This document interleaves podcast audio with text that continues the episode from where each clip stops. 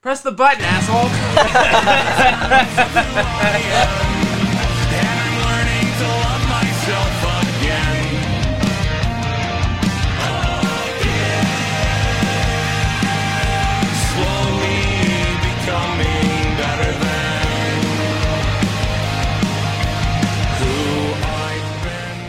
What's up? Welcome to another episode of Snacks Packs. Uh, this episode is brought to you by the Foundation to uh, get Elon Musk to buy Facebook and then run it directly into the ground so it dies forever.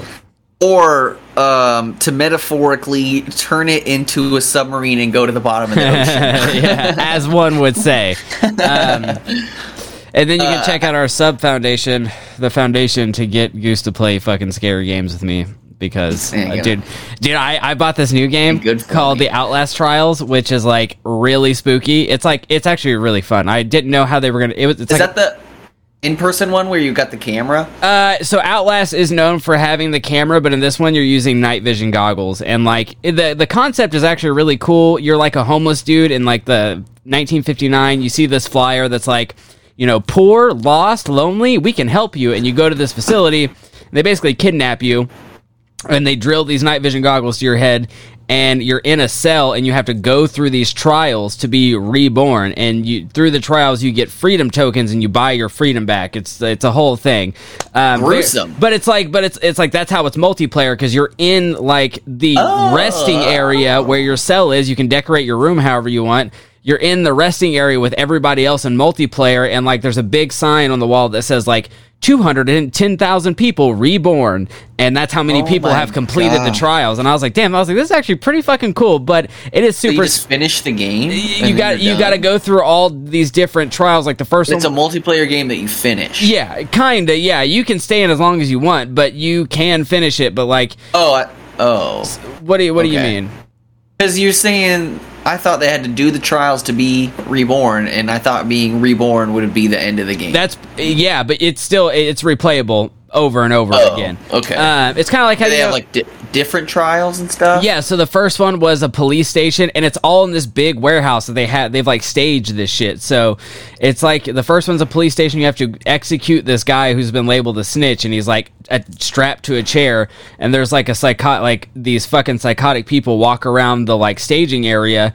Uh, it's very you have to look at pictures. It's very like dystopian s because there's like mannequins everywhere that are like animatronic and move around and shit. And it's all in like the 60s sounds way yeah, too so, scary. Uh, and like, there's Way like psychopaths scary. that run around and try to hurt you, and you can't fight back. You just have to hide. Like one dude, so they have these little doors, and every every I forgot, I don't know how long. Oh, Yeah, Okay, I, have seen the art style. yeah, yeah, yeah. It's kind of like Bioshock a little bit. Uh, yeah, yeah, exactly. but I don't know how long it is. But ever so often, the door will start to like a siren will go off and it'll open, and this guy will come out, and he's got like a pesticide sprayer full of like LS MK Ultra basically, and he sprays you in the face, and you lose your sanity, and you get attacked by like a spirit thing. I forgot what he's called, but it's really fun, super cool, and I was playing it.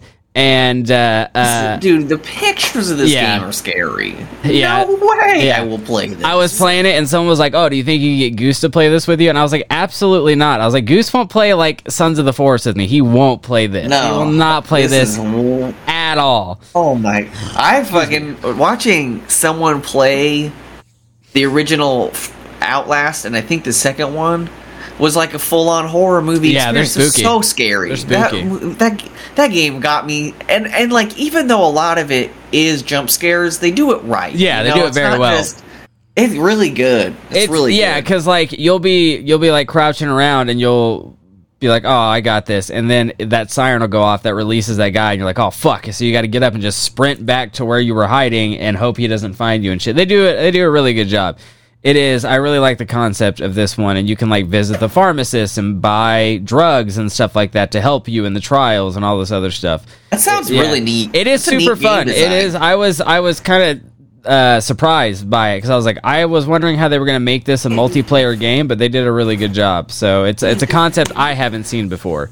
Um, I have not seen before at all. So it's a good Uh, time. That does sound kind of neat. I've mostly just been playing Deep Rock because Yeah. they started the new season. I'm going ham on that shit.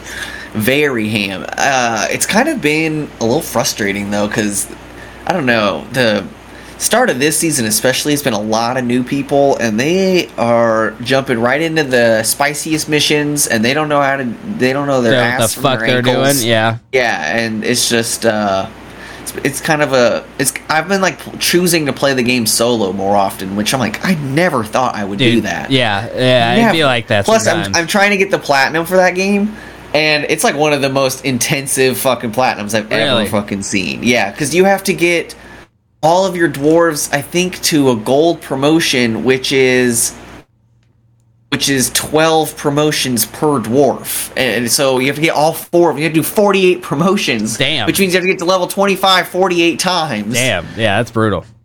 And uh, that's one of the trophies for it. And then the other one is to do 100 solo missions. Damn. Which, uh, I've, I've been every time I log on now, I do like one or two, and I'm up to like 35. Dude, I'm like, brutal. holy yeah. shit! It- that's how that's how Outlast Trials is playing solo. I was like, I was I played solo for the first time because I was like, whatever, let me just see what it's what it's about. And I was like, the last part of the mission is you have to hold down the lever to electrocute this guy for a certain amount of time, and there's this like super tough dude that's like after you the entire time. And I'd have to like run, hold it for a couple seconds, run and hide. And someone came into my chat and was like, "Yeah, this is really hard to do solo." And I was like, "You don't fucking say because this is a pain in the ass." Yeah. yeah, So it was a that makes nightmare. sense. So they don't. I guess they don't really scale it like that for Yeah. single player. Yeah, exactly.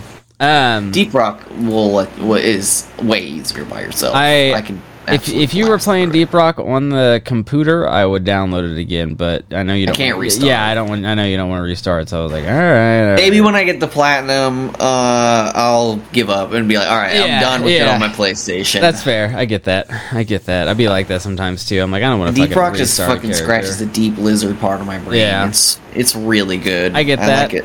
I like it a lot. You watch uh, any new movies lately? Uh, yeah, we saw a Transformers movie. Oh yeah, that's right. How was Fucking it? yeah, I saw the goddamn Transformers movie, bro. Because now Reagan works every other weekend, so I now had the weekend to myself. I was like, I'm gonna go do something that Reagan wouldn't want to do, which is see Transformers, Transformers, dude. at one in the afternoon. Hell yeah! How And- was it? Uh, honestly, pretty badass. Really? Like it was. I would put it in. Let's see. Original Transformers is number one. That movie is so Fair. good. Uh, and then Bumblebee, and then this movie. Maybe Okay. actually even this movie right above Bumblebee. To be honest, Really? there was more in this movie that I liked than in uh than in Bumblebee. Bumblebee didn't have enough of what I liked. You know what I mean? Interesting. Yeah, I get that. Yeah, I, I understand This that. movie had it all. There was badass fighting, and there there was a bunch of fucking uh, beast uh, transformers being badass as beasts, and I was like, yeah. that's w- what I wanted. That's yeah, the move. Yes, yes. the they had a lot of like classic, kind of I don't know, kind of classic movie stuff of like listen of. You know, kind of cheesy scenes to music scores Yeah, and shit like yeah. that, and you know they always have to do the human story and the robot story. But this movie, they made the robots like a real ass character. Because I'm like, that's my biggest complaint about Transformers One is it's mostly about Shia LaBeouf. Yeah. and then there's like cool robots in the background. But this movie's like about the robots beef, and then there's like kind of humans on the side. So That's it was. cool. It I like that. Yeah, it was. I fucked with that. Uh, Pete Davidson, very annoying. He's the voice oh, of one he? of the most annoying robots in the whole movie. Um, yeah. pretty yeah but Yeah. the the the uh, st- human story was a black lady who was a scientist and a puerto rican dude from new york so they were like no no white people yeah. at all in the Fuck movie, white actually. people. Agreed. Dude. Hard agree. and Love that. and it had a bunch of classic rap for the Nice. soundtrack which i was like you know i don't really i think it's lame of a choice i'm like we got other rap now my guys Yeah, but i yeah. still like I get it. I still like Nas. I like Biggie. I yeah. like Wu yeah, Tang. yeah. You can't get tired Classics. No. of them. Yeah. So it was it was honestly sick, and the action was just outrageous. It was the, the badassest. Dude, hell yeah. I couldn't believe a spoiler. There's no Megatron in this movie, and I was kind of like, "Where's Megatron?" Yeah. The whole movie. Yeah, what the fuck? That dude always shows, Shows up, up. in every story from the bottom of the ocean Yeah. or the other side of the moon, and they're like, "There's Megatron." But in this one, I was like.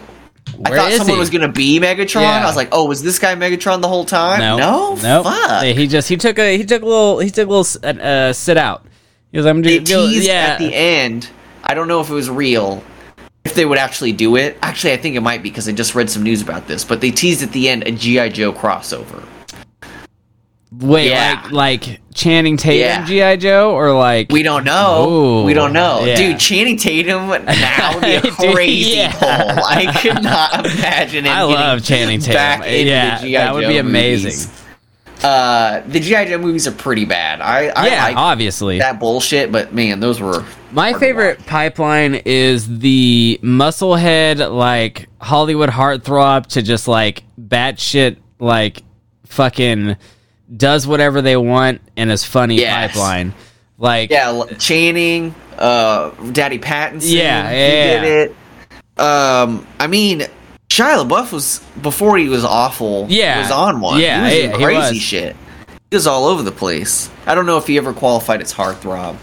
I, Taylor I feel like I think could. we just left in the woods and forgot. About him. Yeah, about forgot about him. Where like what know. that dude just stopped after Twilight, which is fine. I- like, I mean. That bad, brother. you kind of you kind of he was in a couple things after uh after twilight but with with with like shovel face you kind of get the uh you get the harry potter effect where you did this film that was so popular that you can just kind of fucking do whatever you want now and that's great i i, res- I love the fuck out of robert pattinson um, Yes. you can do whatever you want so he was just doing like wild shit now which i uh, full on support um, 110% support. There was someone else I was thinking Dude, of I'm, that glad that. Chris Evans is being in movies for adults now. Yeah, too, yeah. I'm sick of the Marvel shit. Me too. I and when he was in that Gray Man movie, he like he made that movie awesome. Yeah. I was like, Chris Evans, fucking, he's a great energy. I kind of missed this shit. Yeah, yeah, yeah, no, you know, I agree. he was good in Knives Out too. Knives Out was a good, yeah, very good.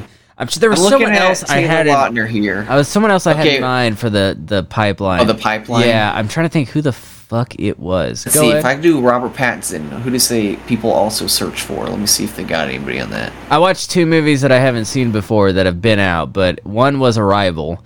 I'd never seen that movie.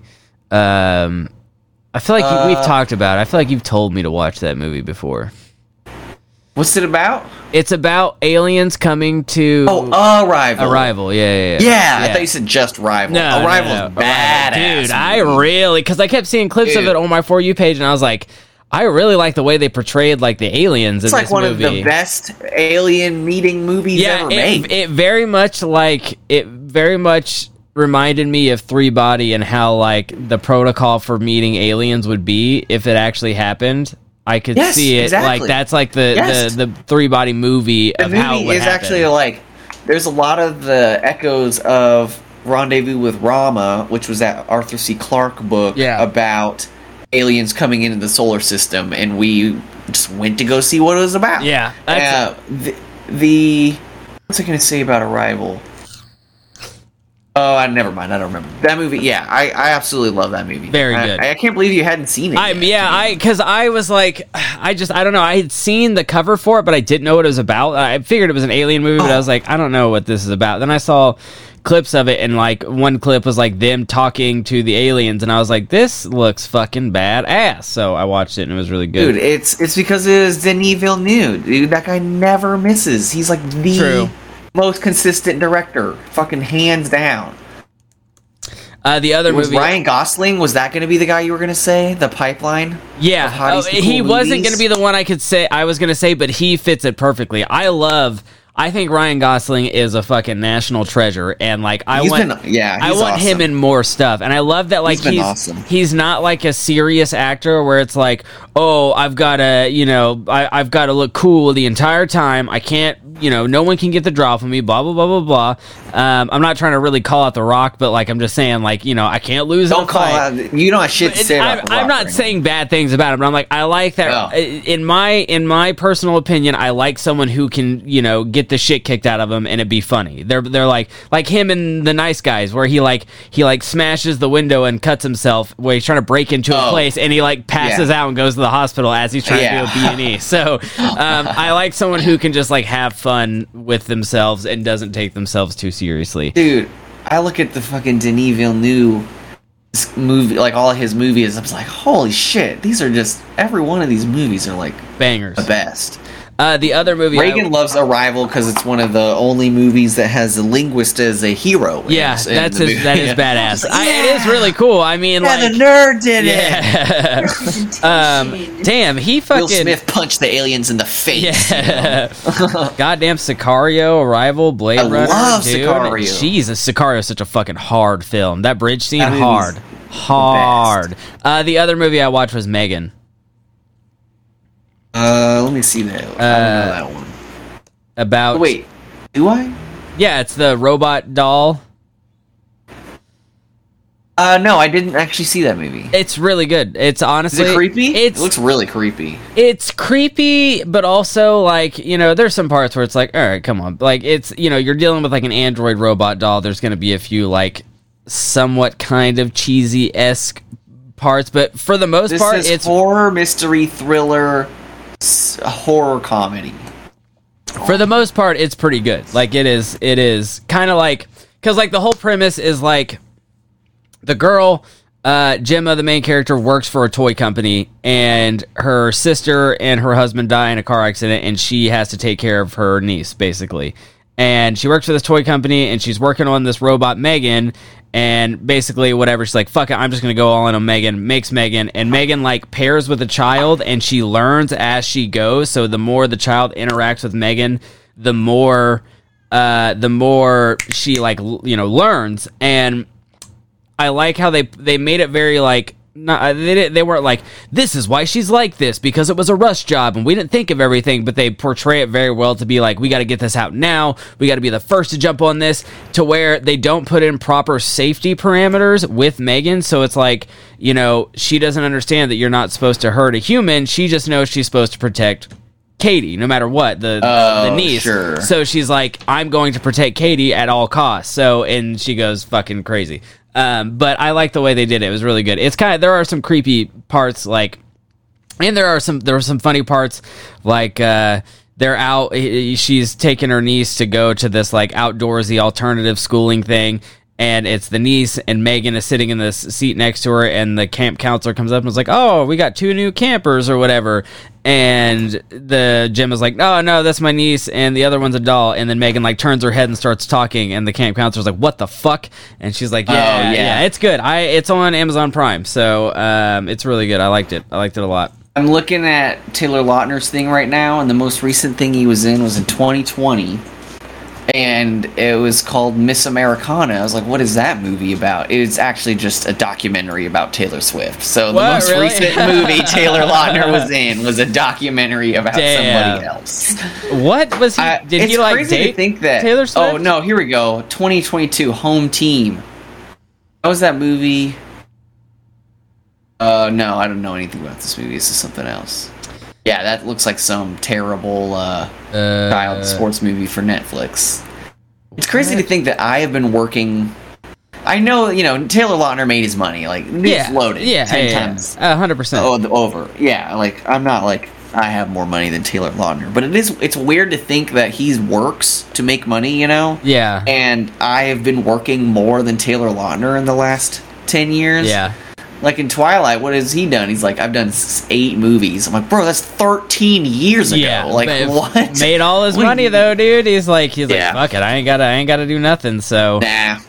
I'll, he's like, whatever. I'll show up in some shitty Netflix movie yeah, for a million yeah, dollars. for a Like, million dollars. Yeah, I'm. He's like, I'm the fucking Twilight guy. So I would be like and he's Shark Boy. dude. Yeah. I'd be like Sam Jackson in the '90s, dude. I'd be in everything. Everything. I would just be doing whatever the fuck. I wanted, dude. Do, do- doing whatever the fuck I wanted.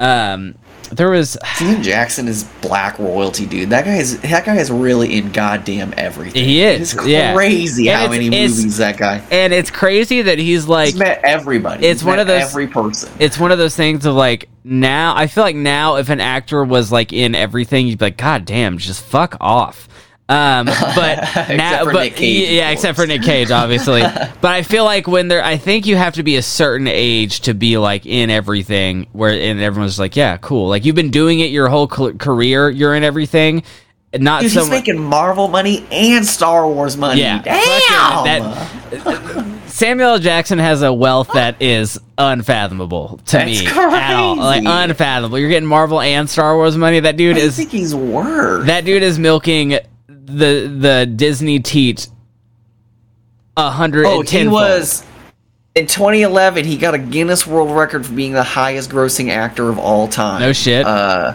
Yeah. he is estimated to be worth 250 million. Damn. I feel like it'd So be more, but like you know. Well, because and this is smart. The way to back figure it is like they bought a mansion for eight million dollars. Yeah. It's like if you have this much money, you need this much money to buy a mansion for eight million dollars. You know what I mean? yeah, yeah. He- yeah. oh my god! This says uh, every lead role he performs is ten to twenty million dollars. Jesus Christ, dude. That's crazy. The guy's been. That's. I mean, he's been in Star Wars, dude. He's been in a bunch of Tarantino's. He's been in Jurassic Park. You know what I mean? Yeah, Like, yeah. It's it's unbelievable. I mean-. I, feel like he's still got twenty Dude, years. oh, easily, easily. No one gets tired of seeing Samuel L. Jackson. no. Um, no. one, no one remembers the guy that was like, "Oh, I'm so tired of seeing Samuel L. Jackson." you know who we did get tired of? Who? Eddie Murphy. Yeah, were just like, yeah, you know what? Nah. I feel like I feel like one of the reasons why is because Eddie Murphy might be like that in real life, but it always seems like he's playing kind of a character, like very, very over the top, I guess. And He is. I mean, he's Eddie Murphy. Yeah, he's Eddie you know, Murphy. People hire Eddie Murphy for the Eddie yeah, Murphy part. you know? exactly. Yeah, but whereas. Samuel Jackson, Except for Norbit, where he played seven different characters yeah, that definitely weren't all Eddie Murphy. um, and- and- but where Samuel Jackson, he's just Samuel Jackson. He's like an even keeled, just fucking That's true. calm person. So it's like you just you can take that all Or the he can go crazy. if yeah, or he can go crazy if you want. Yeah. Um. Yeah. No. I. Yeah. Um. Are you talking? Eddie Murphy is making Shrek money though. yeah. so. He. Yeah. That is true. Eddie Murphy is. I mean, Eddie Murphy's making more money than any of us will ever have. But. I mean, but true. still, you know. Unless we get bought, our podcast gets bought by That'll never happen. We will never. George Soros. We will never get sponsors. We will never get bought by anybody. We have talked shit on anybody who makes sponsor podcast money, unless like, unless like maybe like a pool filter manufacturer. yeah. yeah. any, any chemical waste companies want to buy ad space on our podcast? We've we've uh uh We'll fit you in there. yeah. Well, there. We'll even come up with the funny, like, natural ways to bring it in. yeah, the yeah, conversation. yeah. Um, like I feel like there's there's never DuPont. yeah there's never going to be Amazon's not going to be like hey you know we want to you know buy ad space or we want to add your podcast who, to Wondery Who even buys ad space on podcasts? Who does that? like Is that HelloFresh? HelloFresh, basically. Yeah, that's like the number one. Everyone. HelloFresh and BetterHelp are the two fucking. Yeah, they're the shitty therapist company that is like, oh, you can do therapy online, but they really just like they make profiles for every registered therapist, and then like when you try to book with them, it's Even like, if you oh, don't make even it, if yeah, you yeah. don't aren't on BetterHelp, and they're like, oh, this one's unavailable. Let's try this one that is actually on BetterHelp. Yeah, they're fucking shady as fuck. Um, That sucks. yeah, yeah. HelloFresh and BetterHelp are the two like if you listen to pod it's like the whole meme of like horror podcasts where it's like her eyes were cut off, her ears were cut off, her nose were cut off. Use Yeah, code this, yeah. this, and that on HelloFresh to get your first ten percent off of your first order. It's like, all right, goddamn. I'm seeing this. I clicked on this thing that uh, Samuel Jackson was in called Secret Invasion, and it says Nick Fury learns of a secret invasion of Earth by a faction of shape shifting scrolls. What? I was like, damn, All Sam right. Jackson, what do you get that bag? yeah, get the bag. Dude, get the know? If you got if you've got Samuel L. Jackson money, like money to pay Samuel L. Jackson, you got to have enough money to produce like not a terrible film, I guess. Dude, Snakes on a Plane and Yeah. Shaft. Yeah. those are two uh, more movies that it was just everywhere. You know what movies Everyone that, knows about. uh, a fucking fever dream to me? Um, that used to play. It used to play on Comedy Central all the time, and it is like it is one of my many uh, voice ticks in my head, and it is the Is it he- gonna be the Tom Green movie? Fucking Freddy. no, no, no, no, no. It's the Hebrew Hammer. Um, I don't know what that. so you never is. seen that movie? They used to play it on Comedy Central all the time. Um, yeah, the Hebrew Hammer. Oh yeah, with Andy, Adam Goldberg Yeah. and Andy Dick. Yeah, Uh-huh. Andy Dick is Is a lot of garbage. Andy, too. well, Andy Dick is garbage. So he there's is that. garbage. He is I hate garbage. that they hire him all the time. He's the worst. I haven't seen him in anything recently at all, ever. Um, ever since like he just became like a giant piece of shit.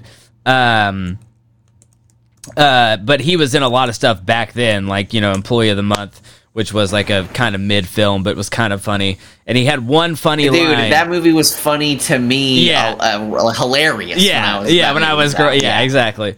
Um, hilarious. Who? This is a '93 Honda. Yeah, how dare that's, I quote that all the time. Or the the one funny line Andy Dick had where he's he works the glasses hut and she, the person's like, "When will I have my?" He's like, "This is welcome, Oh, the about an hour. Yeah, welcome to glasses in about an hour. And they're like, "When will I have my glasses?" And he's like, "In about an hour." So yeah, so that's the only funny thing. I, I mean, I can't think of really anything else he's been in that has been, uh, you know, worthy of even talking. I guess he was in, in the army now with what Pauly Shore.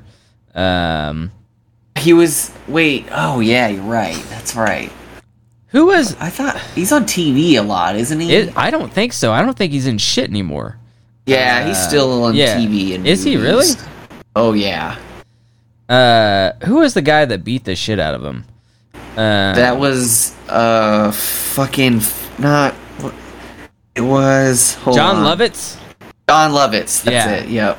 I love Jon Lovitz too. He's really funny. Yeah, he is. He's great. He's phenomenal. I always Uh, loved the movie Rat Race as a Yeah, kid. Did that yeah. That is That like funny. that's hell. that has some of my like earliest. Yeah. I same. like some of those phrases. Yeah, That is- I think I- of yeah. That's one of the first movies I remember watching was Rat Race. Uh, It was. It's. I don't know. Something about that movie was perfect for me as a kid. I just like. I loved how bright and like up and there all the ska in the soundtrack. wonder- Plus, it ends with sh- with fucking Smash Mouth. yeah, you know? yeah, yeah. I wonder if uh, I wonder if Rat Race is like a middle class. Like, I feel like anyone I've talked to who has watched Rat Race was like somewhere in the middle class. I feel like is that like a Class marker? Uh, yeah, like a like a, a collective middle class childhood. Yeah, yeah, yeah. Did you did you watch Rat Race as a child? Um, You're like, uh, no, uh, I didn't, but I remember my, you know, brother did. Yeah, Mm, yeah, mm, okay. I mean, you're still yeah. there, but just by Yeah. proxy. Yeah, uh, fucking. But I, I mean, those, I, Megan and The Arrival were the only two movies I've watched recently that I can like. Megan and I got into The Wire so now. Oh, so I remember you telling me that, yeah. it's so good, dude. It's so awesome. I really like it. I like I like getting into the sick ass hour long stories that go on for like the whole you know whole series, Yeah, yeah. whole season. It's the shit. And dude, it's like it's extremely rich with lingo. I've had to explain a decent amount of it to Reagan because she's listening to them and doesn't always get what Like, the fuck like, talking about. uh, Cop lingo cop lingo, and okay. slang. Yeah, and both, slang. both. It's all like She's not- super technical. Yeah, not hip with the the the slang. He doesn't watch as many cop and robber movies as I have. That's have. fair. That's fair. I mean, you know, cop and robber movies are fucking sick. Even though you know cops aren't, but like movies, cool. They're not. Yeah, cool. Movies, where people shoot at the cops. pretty sick. Pretty cool. Pretty sick. You're telling me you didn't like the town with fucking Ben Affleck and Jeremy Renner, dude? Uh, Jeremy Oh, is yeah. another actor that I fucking love. I think he Um, is incredible. Did we have any other updates? Or did you got any, you got anything going on? I thought it was funny the the whole Twitter thing where it like like collapsed completely Yeah, after he yeah. stopped paying for his uh, Google yeah, contract. uh huh. And uh, you're limited to I- what, like six thousand? Looking at six thousand thought that was posts a day so or something. funny. That's hilarious. No, that's only if you have like Twitter a Blue. verified account. Yeah, yeah, yeah. So if you're paying for Twitter Blue, you only- paying for a limited Twitter I service. every time I hate to be like I thought about putting this in a video format of being like I'm not a judgmental person at all, and then when I see somebody with a verified little blue check, and then I'm just like judging the fuck out of them. I'm like, It's crazy how that's changed overnight. I know, literally overnight. He, immediately ruined what I know means. it's, I mean so honestly funny. it's pretty impressive because like it used to be like if I saw a blue check mark like that liked my status or like or was talking You're about like, something "Oh, I was boy." like I was like okay cool nice someone who has done something ha- is is uh, you know like something that I made now when I see it I'm just like who the fuck is this Oh, nerd playing, God. paying This Zuckerberg or fucking yeah asshole. yeah, Yeah. dude and so it's yeah that is something like uh, crazy to think about how that the status of a blue check mark just changed overnight and i love the con like the the premise he did it on of like being oh you know the blue check mark's not just going to be for rich people now and it's like it never was it was for people it was for like public figures who have done That's like things journalists and Yeah. like politicians. what the it, fuck you know? are you talking about dude It's so fucking stupid. Any, Uh, yeah, we don't need to talk about buck. Elon too much, but I did think that was really Yeah. funny. I was like, I was just, I'm like, man, he really.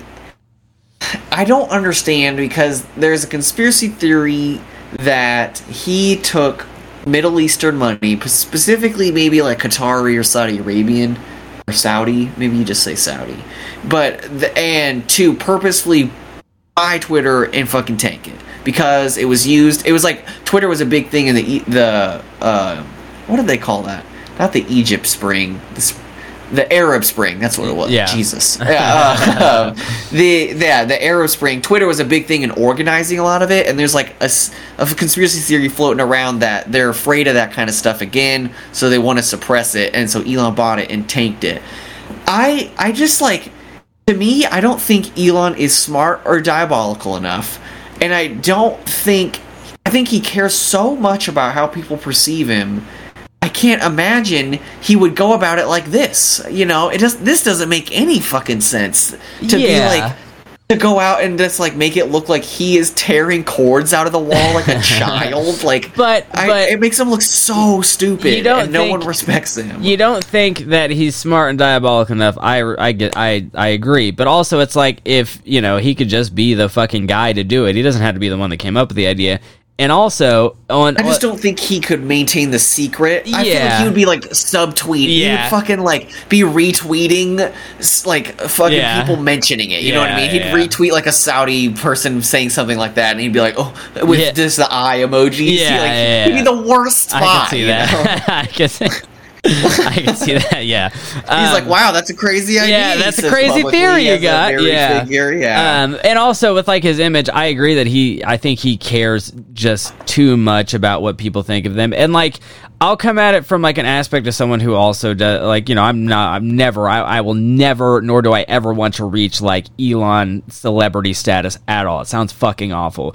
But as someone who like puts myself out on the internet, you know, in my creative endeavors, uh, it's hard not to like it's hard not to give a shit about like what people think about what you're doing because you're like, oh, I put a lot of work in this.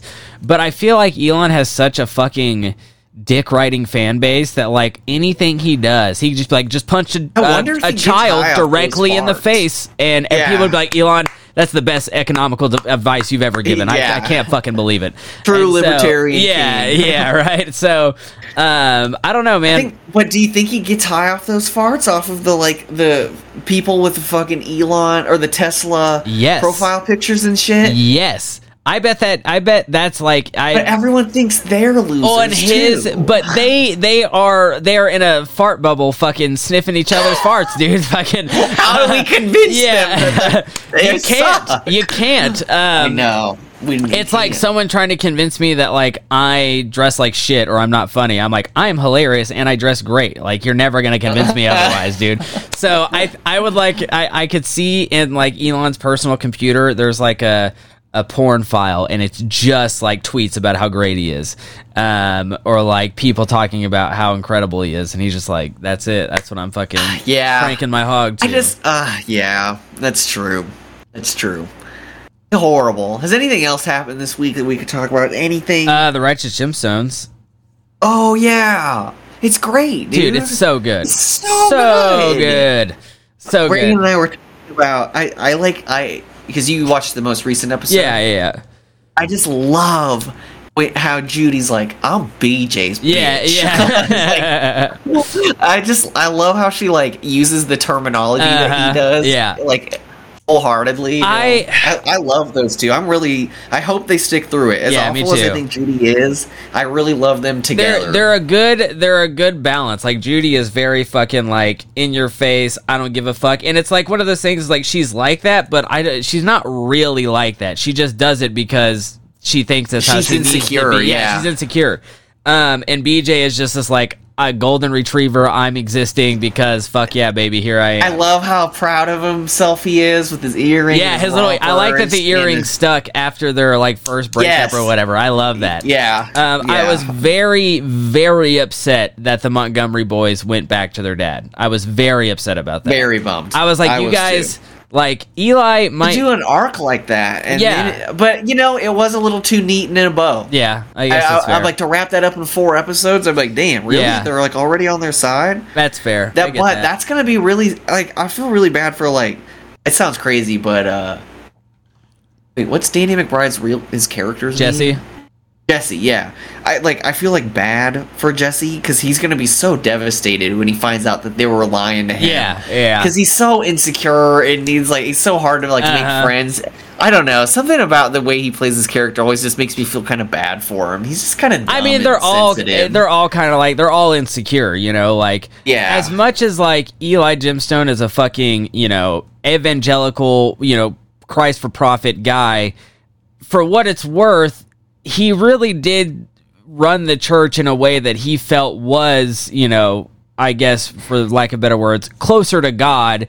Not so much as like, look at my fucking giant ass mega church and all the money I make. Fuck mean, you. Like he well, was in it for the was- money, but Yeah, yeah. but okay. he was fully believed in the mission that he was pushing. Um, Yeah. and he did it in yeah. a in a very and, you know like he says that even in the most recent episode he was like you know nothing wrong with buying nice things or taking care Yeah. of yourself Yeah. And I don't know. I'm just like, if you can, you can, and like the church does seem to be functional and help a lot of people. Yeah, they do, and that's one of the things where it's like it's it's you know he's not fucking Joel Osteen shutting his doors to homeless people in a hurricane or whatever. Yeah, or just yeah. unha- like anybody who is affected by it, but like he, they're genuinely doing things. You know, I don't agree with going to other countries and preaching about Christ to people who, who are impoverished. Uh, that's bullshit. But still, like it seems the church actually uses their money to fund you know things that help people. Uh, Yeah. and I feel like that's kind of Eli's thing started all that and and I feel like he's doing it for the right reasons uh feeling like this is what so, God too. would want. Even I don't though- really think any of his kids care about God in No, absolutely not. slightest. Absolutely they not. feel nothing to the Lord. Uh, uh, yeah, it- I was actually surprised when they had that news when Baby Billy's baby bonkers or Bible whatever bonkers, yeah. that he knew anything. I was Yeah. like, oh, I thought he wouldn't know shit. I But feel it- like- you know he yeah. has to know something. Yeah, That's what I was like. If you spend your entire life in a church from the Yes, day you're born, something. you have to pick up something. I was very upset with Keith being kicked out of youth oh, ministry. dude, Dude, Uh, Keith is such a good guy. dude, I and love him. you know what? His like Adam fucking stood up for him. He really tried. He really tried to keep him on there. Yes, he did. He really want, he cared about him. He didn't want to fucking break the news to him. He didn't want to fucking like kick him out. And I am I'm like kind of surprised what Keith's doing. I don't know. I'm I'm sad. I I hope that I don't know. I hope that they clarify their relationship. I was like, other. do you feel like there's like some I homoerotic know. wires being crossed here? Because I I, was literally saying that to Reagan this that episode. I was like, I still don't know. Uh, yeah, are like I- are they gay or not? Like, and I feel like I feel like the tension of it being a romantic relationship is there, but I feel like Kelvin is so Christian ingrained in that being bad and a sin that he would never like that. Like he has an emotional, he has an emotional relationship with Keith. That's just it is what it Yeah. is. He has Yes. a relationship with Keith, but he's so ingrained in like being a Christian that like it would never Oh, cross his yeah. mind that would be quote homosexual. You know, I, kinda mean, not that yeah. emotional relationships are homosexual. You get what I'm saying, though. I'm just saying, you know, But they haven't done They are- anything with him, even like liking a woman or anything. Yeah, at all. Like he hasn't dated or nothing. And there is that there was that scene in I think it was the last season where or maybe it was the first season I can't what there's only two seasons I'm an idiot. Um the first No, season this- is this oh, the yeah, third yeah, season? No. Wait, I thought there's only two on? Yeah. seasons. It's two. It's got to be two unless I'm tripping. okay. Yeah, Uh, you're right. You're right. um, where where they have the van that Gideon's fucking dude was driving, and Keith comes out and he's wearing a t-shirt with no pants on, and like the tip of his wiener is hanging out, which leads me to believe that like Kelvin is cool with, excuse me, Keith No, we did- walking yes. around Yes. half naked I- in his house. But again, it's exactly the kind of weird ambiguity. Yeah, yeah, yeah. That- that's exactly how I read that scene too. I was like, whatever. Yeah, you yeah, know, like, yeah. I don't know. and like the whole like muscle men for Christ or whatever. thing is what makes me think he might. there are some very gay things that Kelvin is doing, but I think I, I think he just you know the Christ thing blinding his vision. He just sees it as like you know muscle men closer for God. That's amazing. You know they're strong. They're strong for Christ or whatever.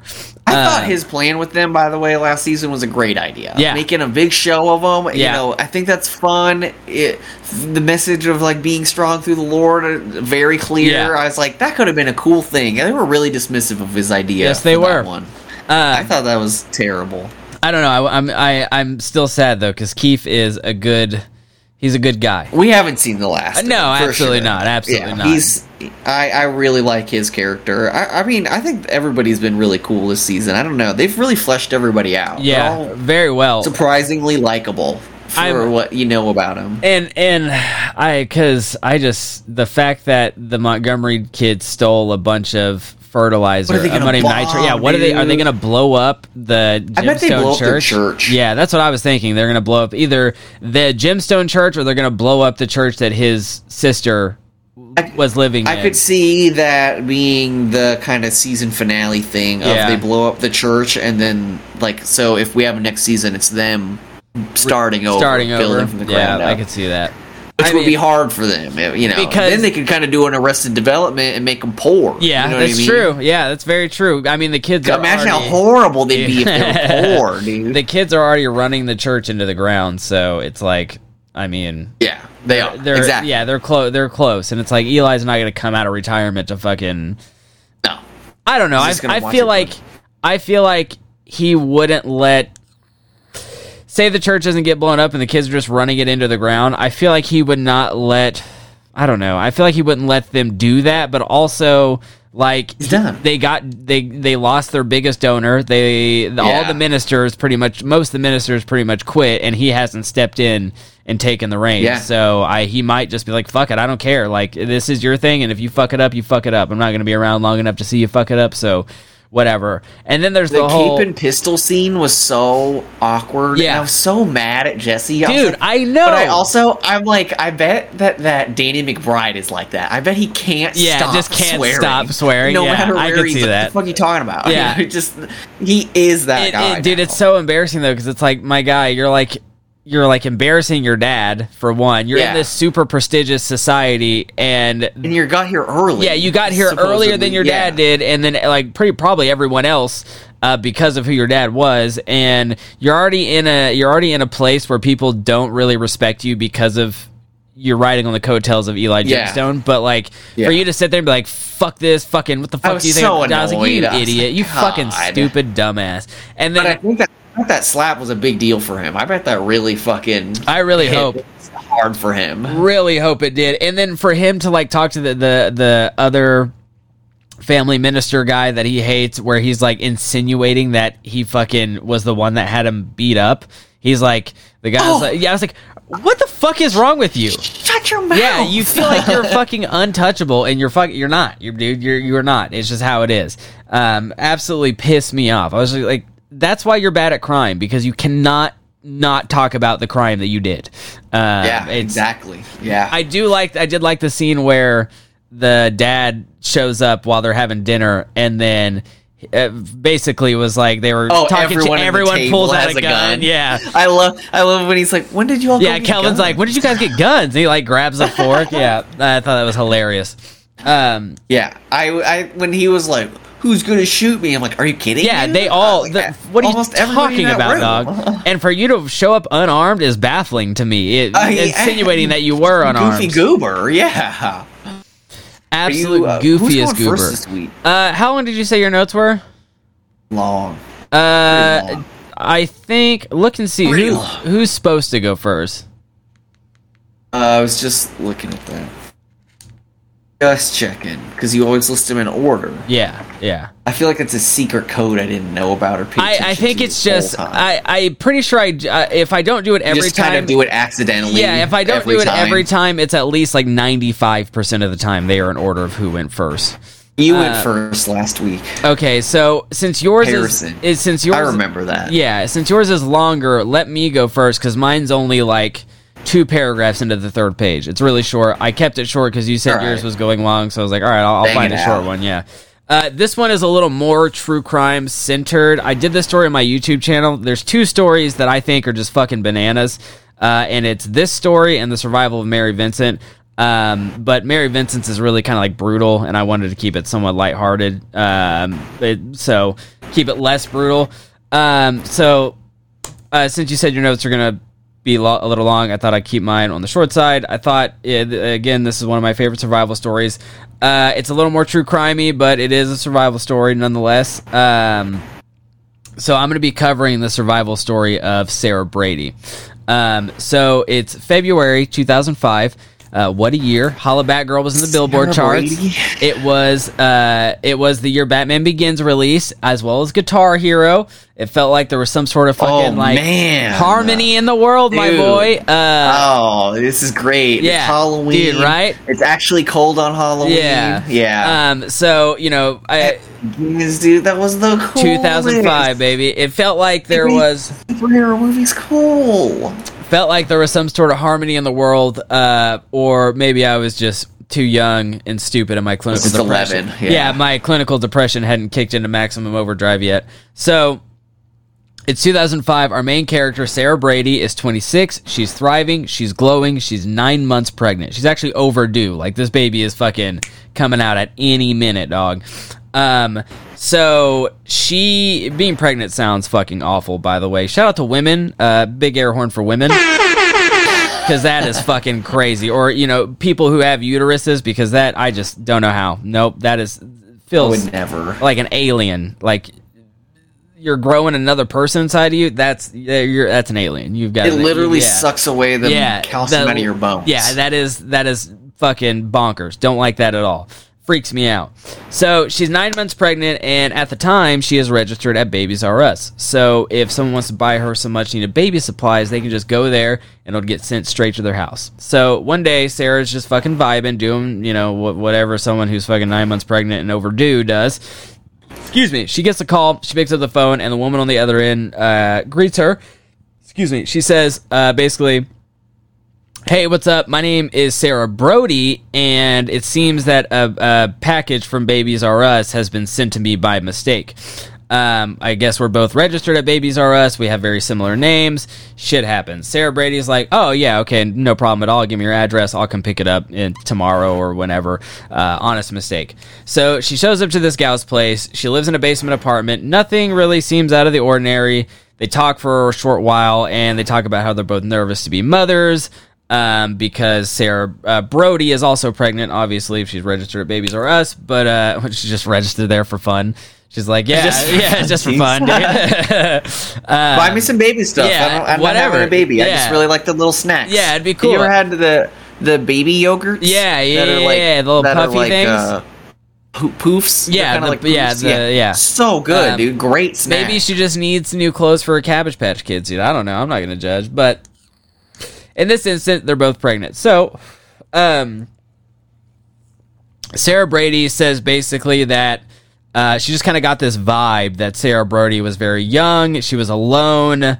Um, and she just kind of needed someone to talk to. Like that, you know, she didn't get any bad vibes or anything. She just saw a young, soon-to-be mother who needed, you know, a listening ear. Sad pregnant lady stuff. So, sad pregnant lady stuff. air horn for sad pregnant ladies. so, so a couple days go by. Uh, you know, Sarah Brady is going about her business, and she gets another phone call. She picks up, and it's good old Sarah Brody, and she's like, "Hey, girl boss, sorry to bug you again, but fuck, I got another package for you here." And Sarah Brady's like, okay, no worries. You know, it happens again. Super similar names, registered at the same Babies R Us, whatever. I'll come pick it up tomorrow.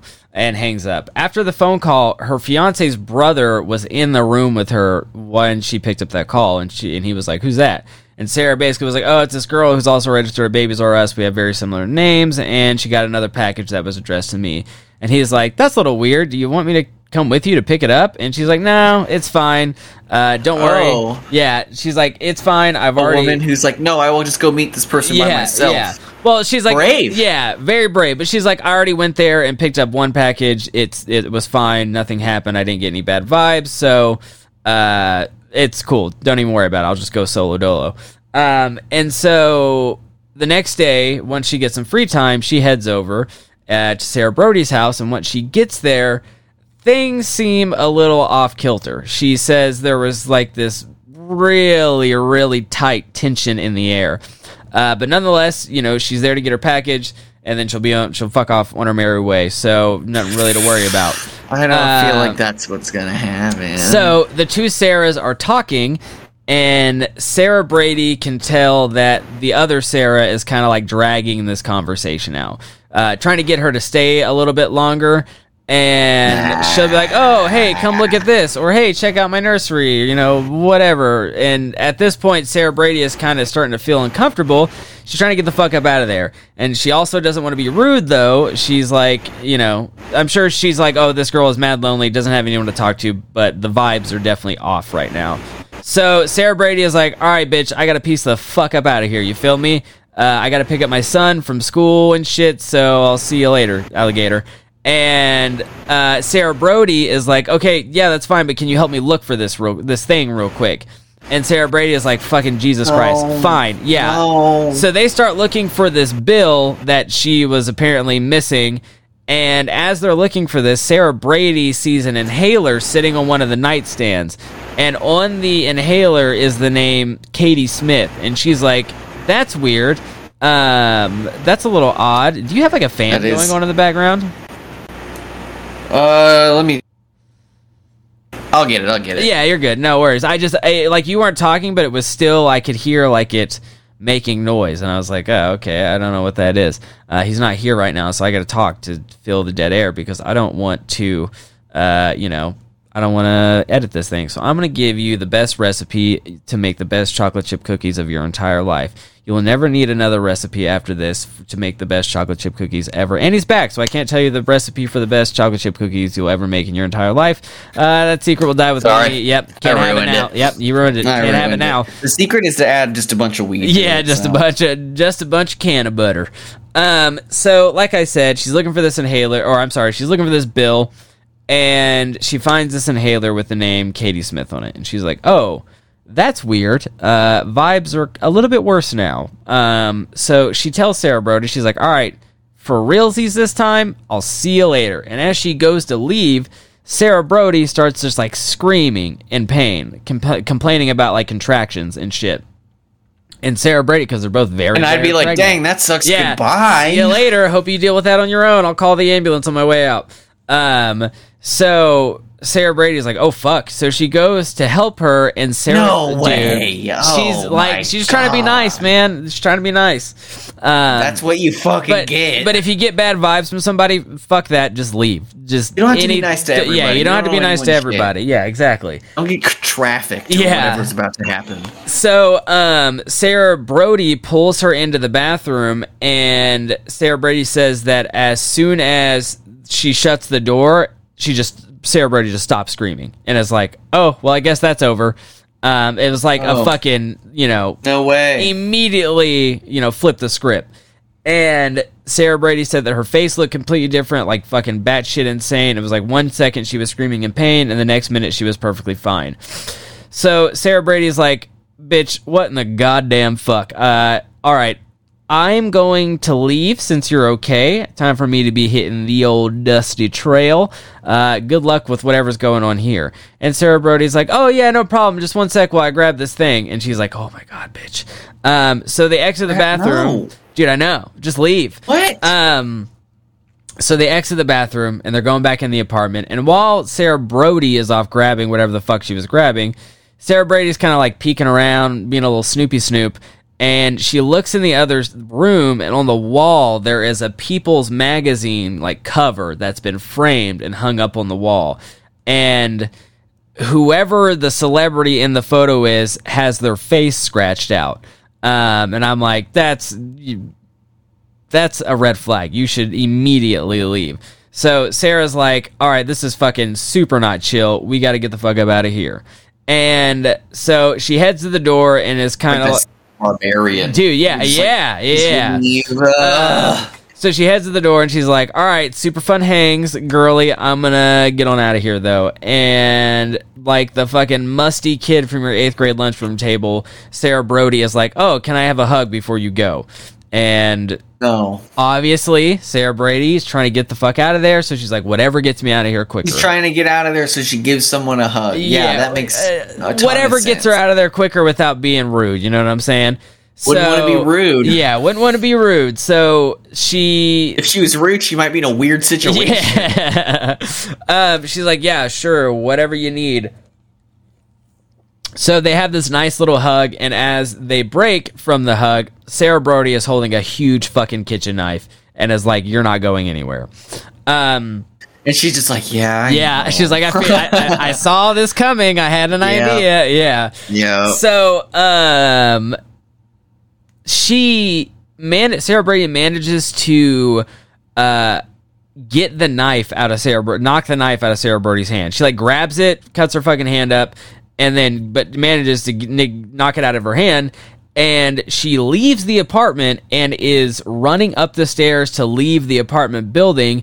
But Sarah Brody is right behind her, and she's like fucking screaming her head off um screaming her head off and Yeah. I, I don't know if like just the neighbors weren't home or they were exercising minding my own fucking business to the fullest extent Yeah, I gotta be honest, man. If someone, if people were like screaming bloody murder on my street here where I live right now, I'd be like, I'm probably just gonna stay If- away from the windows. yeah if if someone was i don't know there's been times where people across the fence or like someone's like screaming just out of their mind and i'll i'll like call someone and be like hey go check on them because they're like fucking and they don't seem like they're okay like something bad is happening.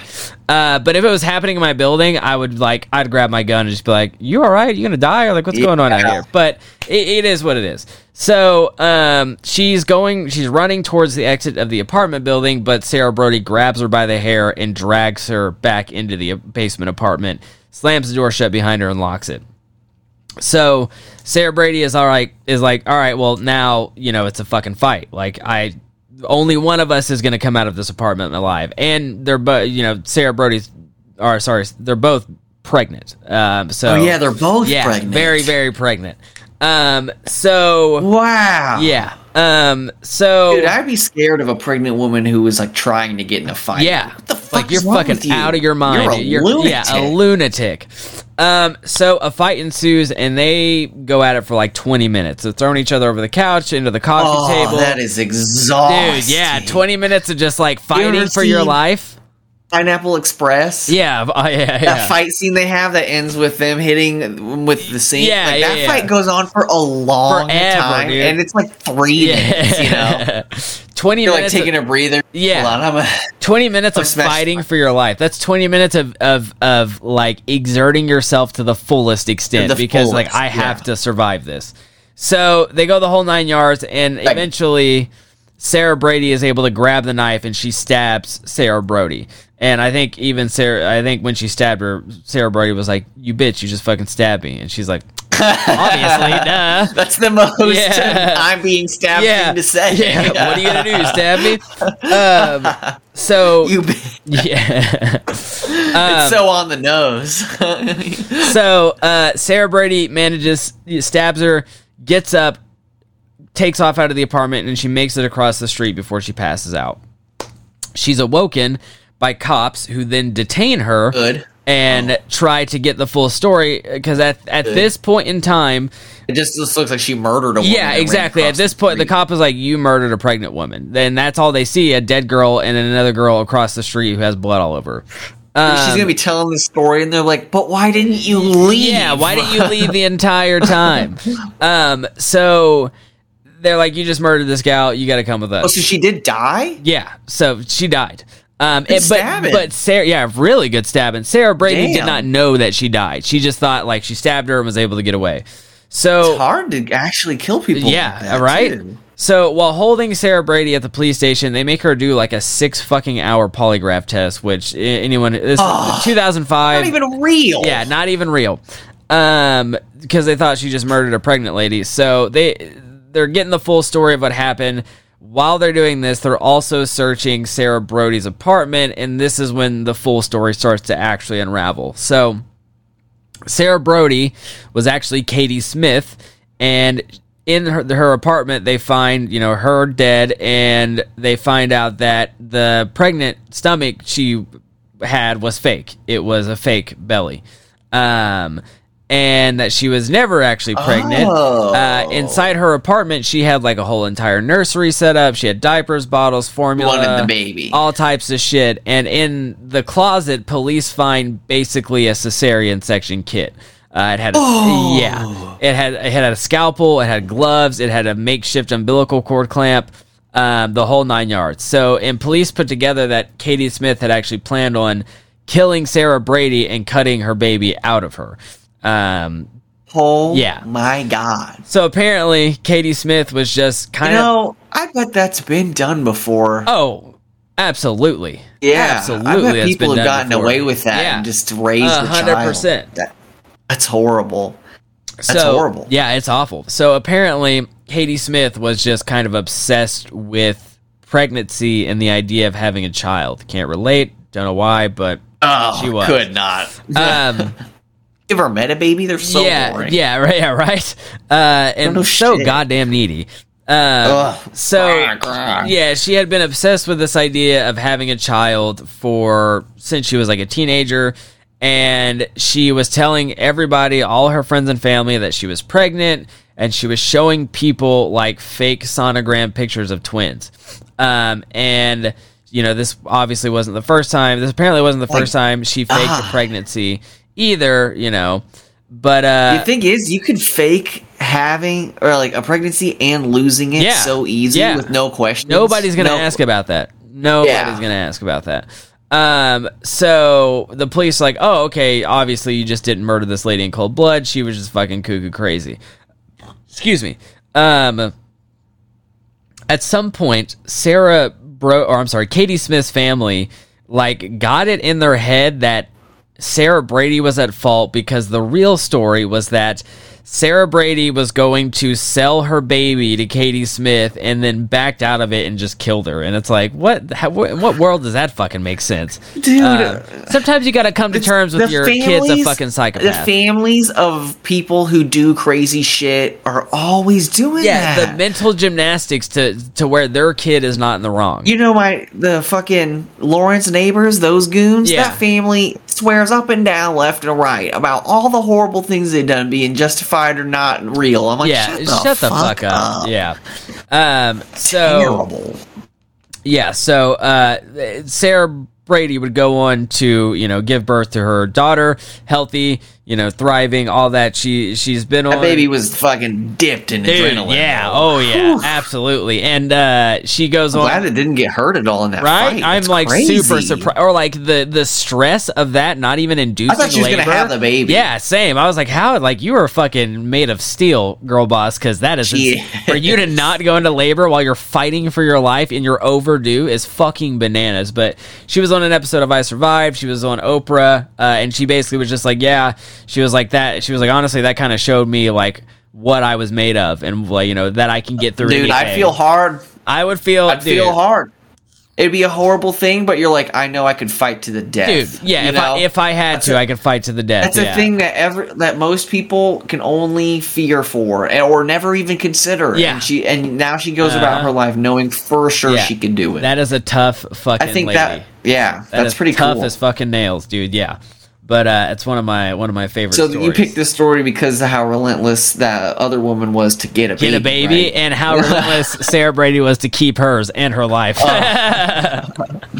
That dude, and I was thinking about how like rare it is to have such a brush with a death like that. Like Yeah. I don't know, you know, you don't get on a plane that crashes is different than like, oh, I almost got chopped up. That is, yeah. Um, for lack of better words, it's a very niche way to die. like, oh, um, I just, yeah. What are the odds, man? Like, you have to be in like, and and so the the way I one thing I forgot to add on my notes was that.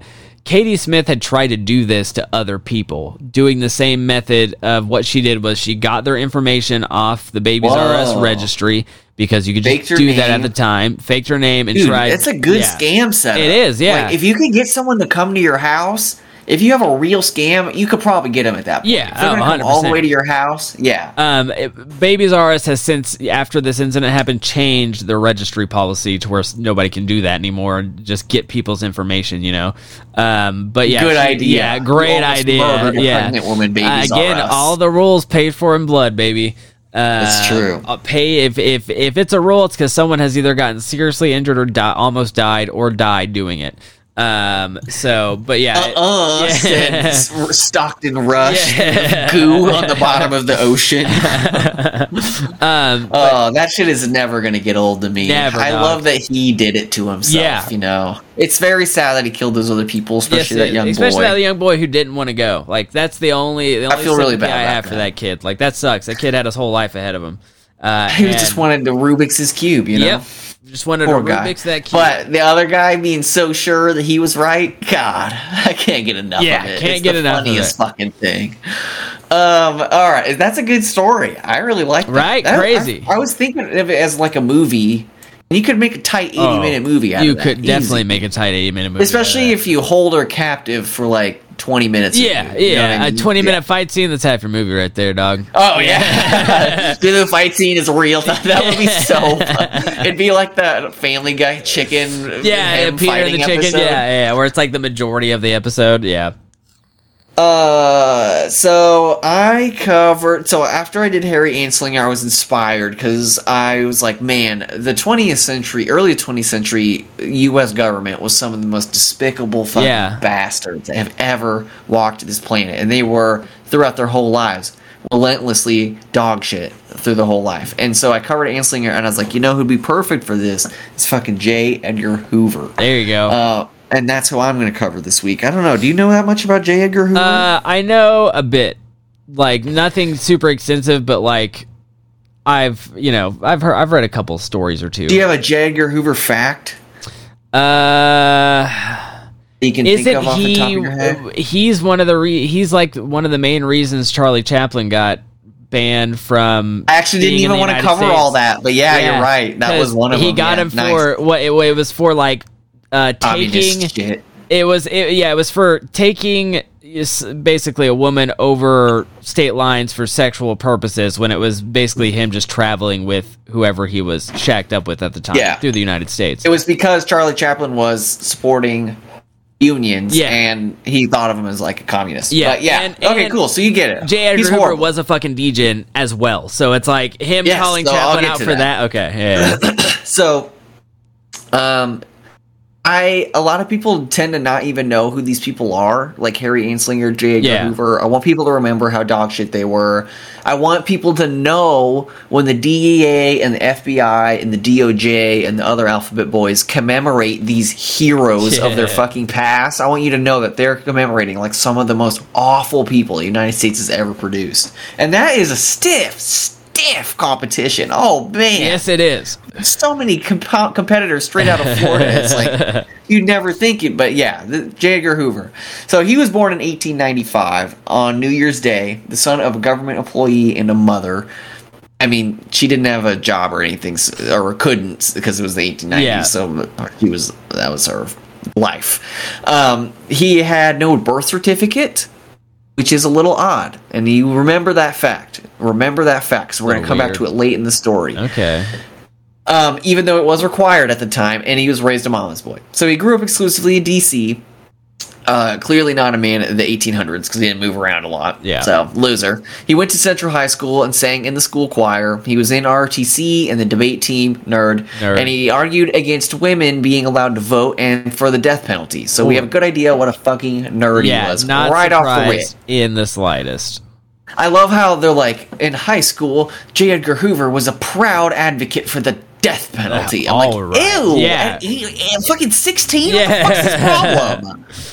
He was considered a very effective debater with cool and relentless logic and a rapid fire manner of speech uh, he developed as a way to counter his stutter. So, Ben Shapiro. It's Yeah. called the Ben Shapiro method. I would love to see his his rapid fire fucking knowledge that he's using for the women shouldn't vote argument. oh, yeah. like, like- Um, so he was 18 when he got his first job, which already pussy. Yeah. Uh, when as a messenger in the orders department at the Library of Congress, and it was here that he familiarized himself with the government process of data collection that he would later utilize in his career. He went to school at the George Washington University Law School, got his Bachelor of Laws, and while he was at law school, he did he um he became very interested in Anthony Comstock, a U.S. postal inspector who was obsessed with Christian morality and upholding it in the U.S. government. Oh, and he was God. worked to censor vice, pornography, and birth control in the United States. This is who Hoover was like. I this man is amazing. I don't. So how does this even uh, pornography and birth control? Like what?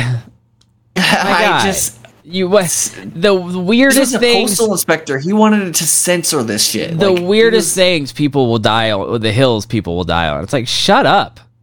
For real. So once he got his master's in law, he got hired by the ironically named Justice Department to work in the War Emergency Division, and at because it I forgot I didn't even write down what year it was. Eighteen. So it was World War One. So it was like around then.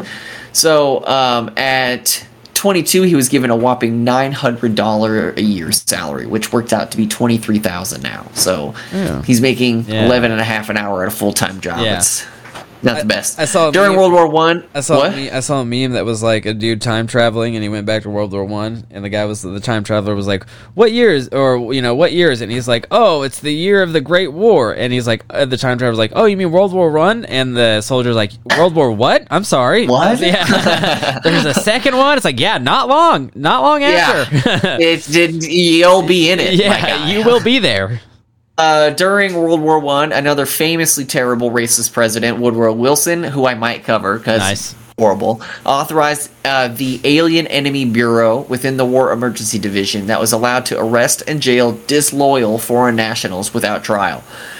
In his capacity, the U.S. found that of 1,400 suspicious Germans in the United States, a whopping 1,172 were arrestable and 98 were actually arrested. Um, they don't really go into what made them so arrestable besides being German. you don't say And uh, I'm surprised they weren't. He didn't go after the Italians. I love that Hoover was after the Germans, Anslinger was after the Italians. they don't want Europeans in America. Absolutely not. They've only been there for like 120 years. I don't know what the fuck you're talking about. So, uh, in 1919, at only 24 years old, Hoover was named head of the Bureau's new General Intel- Intelligence Division, which internally was called the Radical Division, because it was responsible for monitoring and disrupting domestic radicals. Um, which is what a bunch of straight uh, laced white Christian nerds thought was Yeah. radical. the le- So- the least radical thing you could ever do I mean, not di- rad what do you at all, care dude. about? What do you care about? Yeah. People getting health care? Radical. Rad- Women yeah. voting? Radical. Radical. Having sex? Radical. Radical.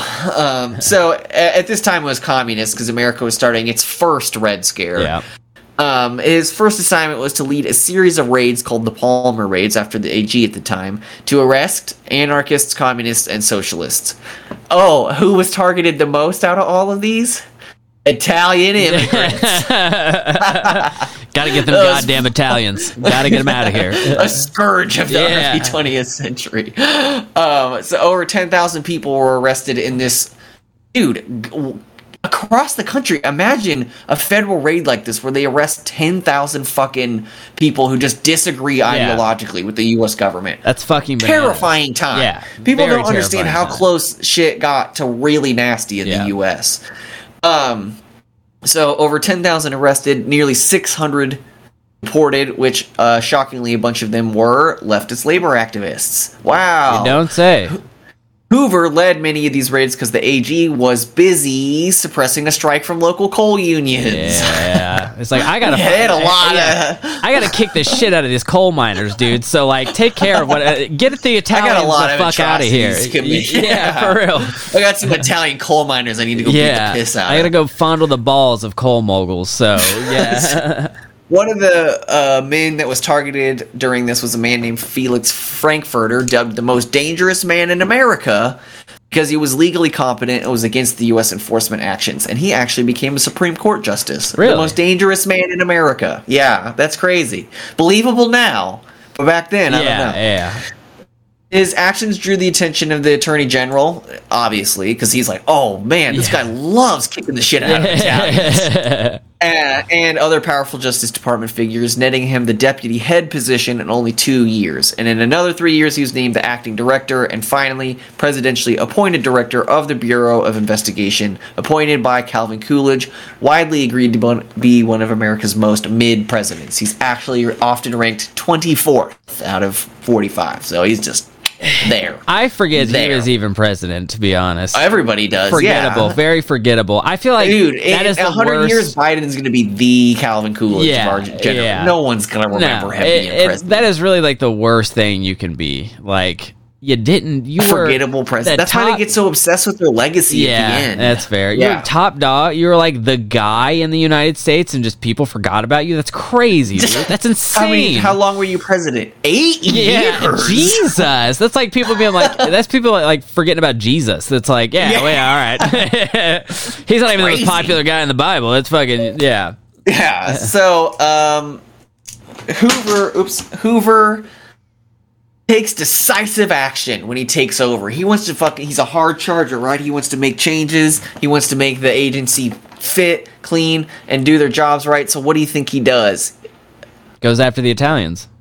Uh, he More. fires all of the female agents and bans them from being hired. Nice. Yeah, that'll do it. That'll do it. We need more dicks around here. We need more hogs swinging in this office. You know what I'm saying? Can't none of that. Can't have none of that feminine vaginas walking around our office. Yeah, God. disgusting. I was like, they're there, man. They're working. Yeah. It worked. What are you doing? What are you so mad about, dog? Like, what are you angry? What are you angry? He was at? actually known for being kind of a random persnickety boss who would fire people for looking ugly or pinheaded or stupid, and he would also punitively move agents' assignments. Uh, there's a famous example of Melvin Purvis. He was a gangbuster. He got some big arrests of some bank shooters at the time, and he fucking lockered that dude because he was getting way too much attention. And he's like, "No, I want it. Yeah, I'm I'm saying, yeah, I'm saying you Me." can't, you can't be taking all the eyes away from me. I'm the only one who can do good. Yeah, I'm the big boy around here. I wear the pants in here. The 30s were a big trial for old J. Edgar because the economy kind of sucked, and a lot of high profile gangsters were publicly not being arrested and stealing from banks Nice. as they crossed state lines. Dude, the first half of the 20th century, it's so awesome. Oh, it was man, crazy. dude. If we were out of our minds. Yeah. Leaded gasoline was making us crazy. We all Uh-huh. had machine guns and dynamite. it was the best. if there is like and and I don't know, I, I how do I word this? Being in the early twenties would suck ass, you know, for Horrible. anyone who's not like a straight white guy. Um, but From- also, definitely not it. yeah, yeah, yeah, fucking, but just being like, I'm gonna go rob a bank. Fuck it, what are they gonna do? Ca- like catch me? Uh, you know what yeah. I'll do? I'll drive faster. Yeah, I'll drive. Yeah, I'll drive fast. That's all I got to do, and I'm gone. I have a BAR. yeah, so yeah. Bought this from the government for four dollars. Yeah. Wild Uh, actually, time to be alive. Sears. Yeah, from the Sears catalog. Actually, they shipped it with my house. FBI had bungled arrests and raids, but Hoover knew his job was on the line. He was feeling it, so he ratcheted up the pressure and oversaw the arrest of many of the most famous criminals of the time. I say arrest; it was actually often just public executions. Yeah. Um, this included Dillinger, Machine Gun Kelly. I hate that we have a Yeah, rap. I know, dude. I he know. ruined it. He was the coolest Yeah. gangster. Uh, and Alvin Karpis, uh, not a cool gangster name. But back then, it was a total coin flip if they would machine gun you to death or arrest Or you. actually So arrest half- you. Yeah. Some of them got arrested, some of them went to jail. Successful apprehensions got the Bureau a lot of clout, and in 1935 they became known as the FBI. And he also, upon the new name, massively restructured it, and he wanted to establish a headquarters and a laboratory. So it was consulted with some forensic scientists at the time, and he built a U.S. FBI laboratory because he wanted to make make policing real work. I respect that. I'm glad that labs are real. Police lab work is fake though, Yeah. so it kind of didn't work out. You know, like yes, it should be rooted in science to find these people, but the police do it, and Yeah. they're fucking morons, and they're wrong. So they just make things up. Threat analysis fake. Yeah. Bite mark analysis fake. Especially being a, like police. ballistics analysis pretty much fake. Yeah, and being like a like today, it's like, oh, you're a police officer. Okay, cool. You went to like a month of training, but back then it was like you're a police officer, so you just showed up one day and we're like, I Yeah. work here now. Yeah, it's like if I. Like Yeah, in today's today's world, if I have to go to more school, go through more schooling to be a, a hairstylist than you do to be a fucking police officer, like that's that's a problem. But like They back then, tests yeah, still. dude, Are you kidding I insane, insane to me. So anyway, he starts the FBI lab. He massively expanded the fingerprinting files of the FBI, eventually collecting the largest fingerprint collection in the world at the time. And this helped propel the FBI to be the agency for domestic intelligence. Because back then, the government was fighting each other. They were like, I want to be in Yeah. charge. And they were like vying for power publicly, which is like, you know, wrong. That's what you want, dude. That's what you want. Everybody want. points to the Soviets like they're so fucking Yeah, bonkers. Yeah. like we did, we just did all that shit before them. We just hammered it out already, and we lost. It was all businesses. The businesses won. That's all. Shockingly, despite all the big time gangsters he was arresting, he consistently denied the existence of not just the mafia, even though Italians were the worst, and organized crime as a whole. He was like, no, not really Doesn't exist. concern. That's fair. How could this be? As I'm sure many of our listeners have a commanding knowledge of the early 20th century, they were like, how could you be ignoring all these gangland shootings that were so popular? You know, you're going to tell me the Valentine's Day Massacre was just random violence? Great question, engaged listeners. so we learned the last episode that Anslinger and many other officials were focused on it, but mysteriously the normally astute, observant head of the FBI now was still denying it. There's a couple reasons to believe this uh, was the case.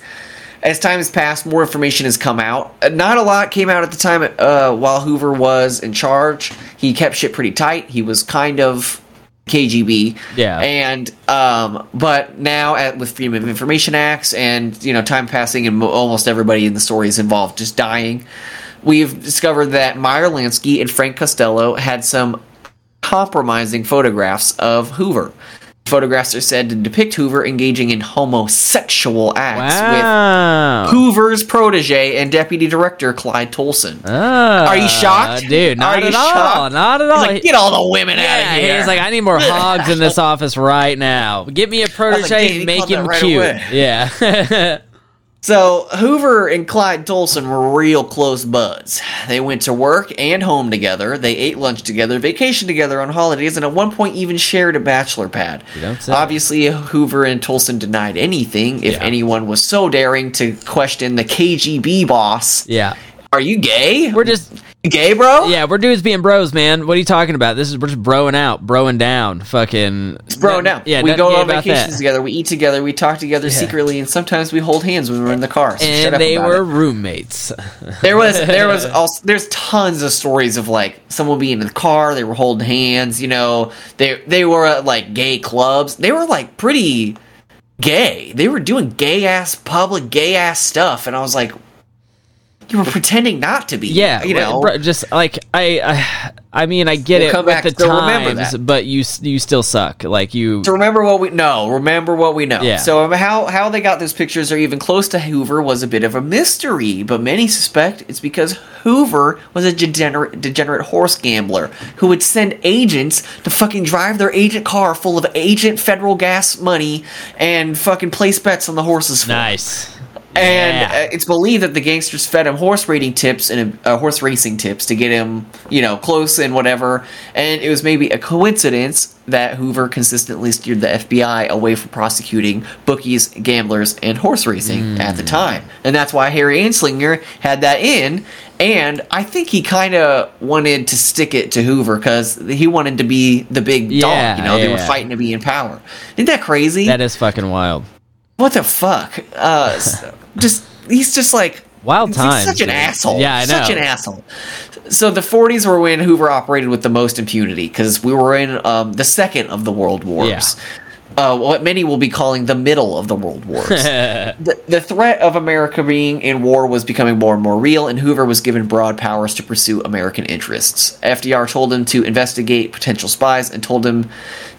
He's like, if you want to wiretap anybody, you have to let the U.S. Attorney General know every time that you wiretap a subversive. And the Attorney General's like, I don't think you should have wiretaps at all. I don't Yeah. want to know about this shit. in and so he did just wiretap people with no accountability, and he used it to spy on his opponents often. I Uh, would be he- wiretapping everybody under the sun. I don't give a fuck if you did. were, yeah, if you were an adversary or not. Like, I. I would sit in my office and like watch people walking, and I'd like have my gay boyfriend and be like, wiretap that guy. That one too. that guy walking his dog, wiretap him. I, I heard earlier Colson say that his wife told a funny joke. Wiretap. yeah, him. I wanna hear wiretap it. If later. and if she Uh, is funnier than me, I want them Wiretap. imprisoned and Yeah. and then wiretap them in prison. So I Plant cocaine in their home. Yeah, yeah. So he used his powers constantly. The standing AG Robert Jackson decided to name him because he just fucking blind to justice. uh, wanted nothing to do with it. Knew very little. So I wrote in my notes. This is an, an O dub. I wrote one nine four for the year. I didn't put the last digit. So in one in the 1940s, Yeah, it- he even rubber stamped Hoover's request. Oh, I think this was like after World War II. So he rubber stamped Hoover's request. He's like, yeah, do it Yeah. to reauthorize it without reading it, and he gave Hoover unlimited authority to wiretap anyone he wanted, whatever he wanted. That's crazy, dog. It's Oh been- my god! It's bananas to me that like these kinds of people get this kind of power, but I'm also like you kind of Yes. have to be this kind of person to this get kind of this person. kind of power. Because I would be like, oh, I would never want to wiretap. yeah, I would never wiretap anybody. people. Yeah, for no reason. Like mostly because I don't want to get in trouble. Yeah. I- you know, Like, I, I want to wiretap all those people. Oh, absolutely not. Oh, absolutely. But I'm like, I, you know, if there if there is nothing, unless yeah, tell me all your motherfucking secrets. Unless there's like concrete evidence that they are, you know, an enemy of the state. We're in war or whatever. Um, I I just wouldn't wiretap anybody. Like, I just I don't give a fuck, man. Like, No, yeah, I wouldn't do it. what? What do you want? Yeah. I know you're gonna say something. What do you want? Are you looking? What are you looking for? Huh? A It's new all foot. that thing. I put it. I hid it all because the landlord was supposed to come by. Dude, my landlord. So my landlord only wants my shit paid in fucking cash, right? That's Pisses me the so fuck off. weird. That's so pisses me the fuck off. She's an Italian lady from New Jersey. I'm just saying. Just, just These saying. fucking Sopranos Italians, man, coming I'm in our saying. yeah. Uh, So uh, they so this, she said she's gonna come by today and pick up the rent. Okay, sounds good. I thought she lived somewhere else. I didn't. I thought she lived she like. lives in New Jersey. She has oh to drive right, like right, right. 40 Yeah, minutes or yeah, something yeah. to come That's pick right. my shit up. That's right. and she um was and so I had to go to the ATM and fucking get the shit out. I even had to do it twice because I needed more of the money. I needed more money out this time, and the limits were low there, so I had to go twice. Annoy the shit out of me. And she's like, "Actually, I don't think I'll be able to make it. Can you just Zelle me the money?"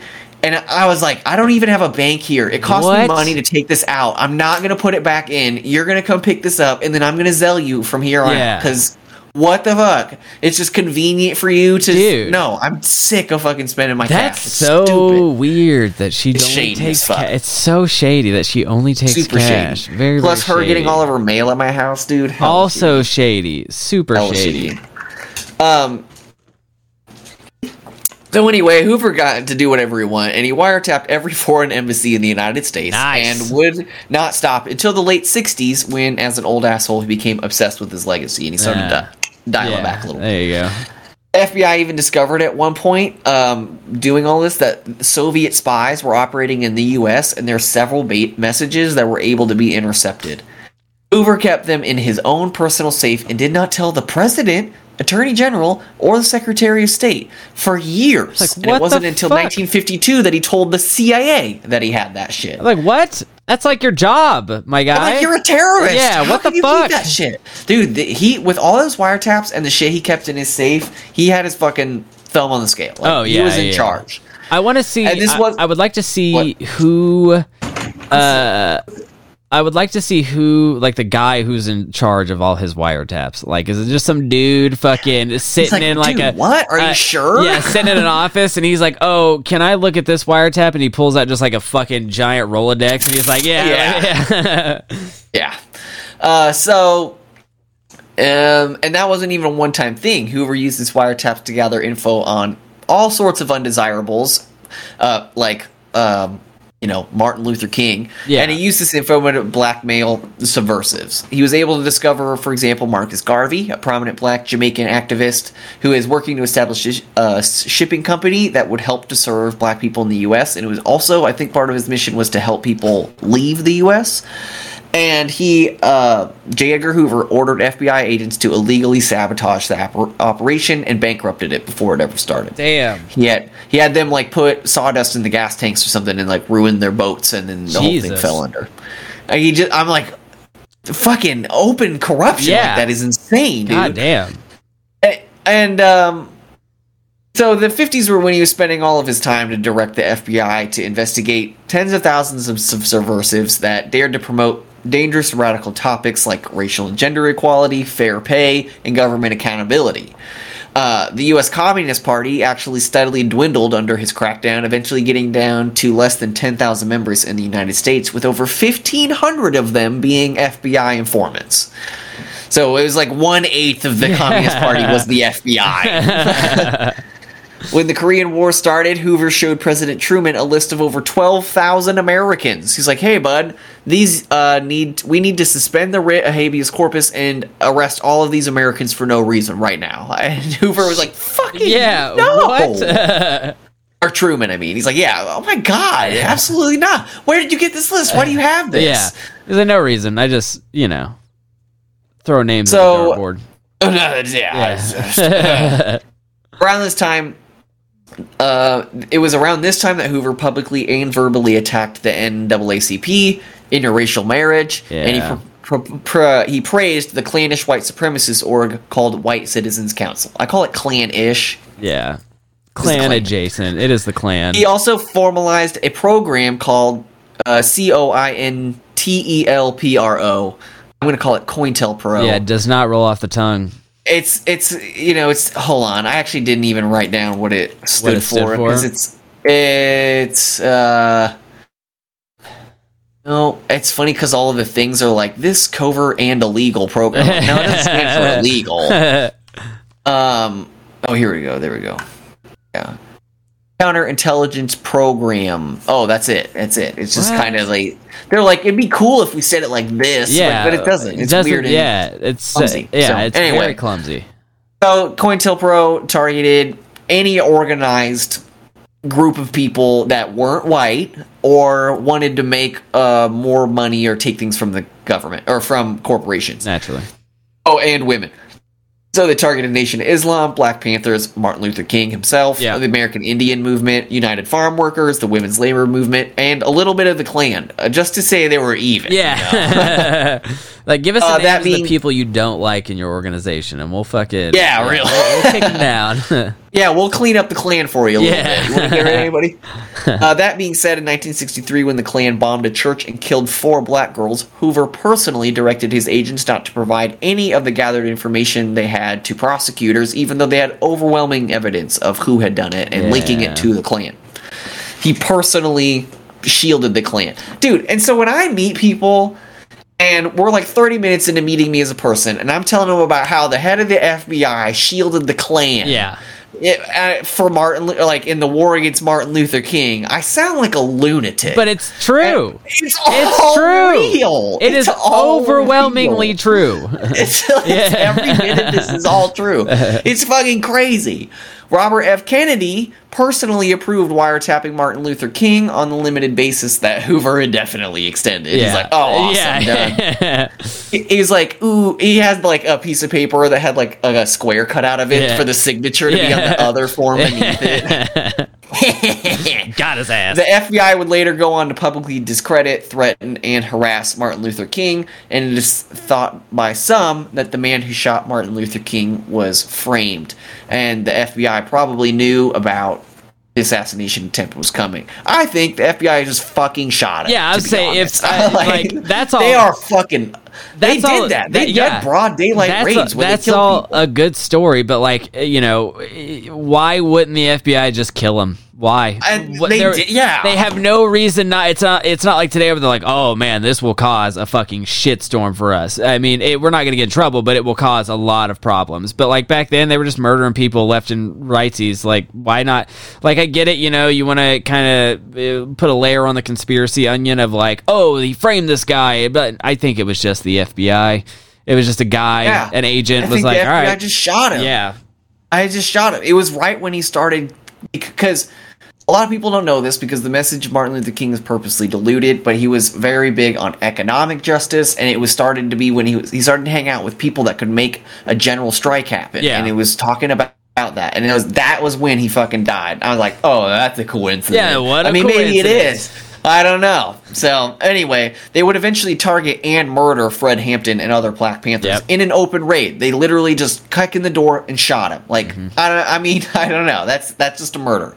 By 1971, the FBI would then finance, arm, organize an ultra right wing anti communist paramilitary org that they would use to threaten anti war protesters or just harm them. Yeah. you know.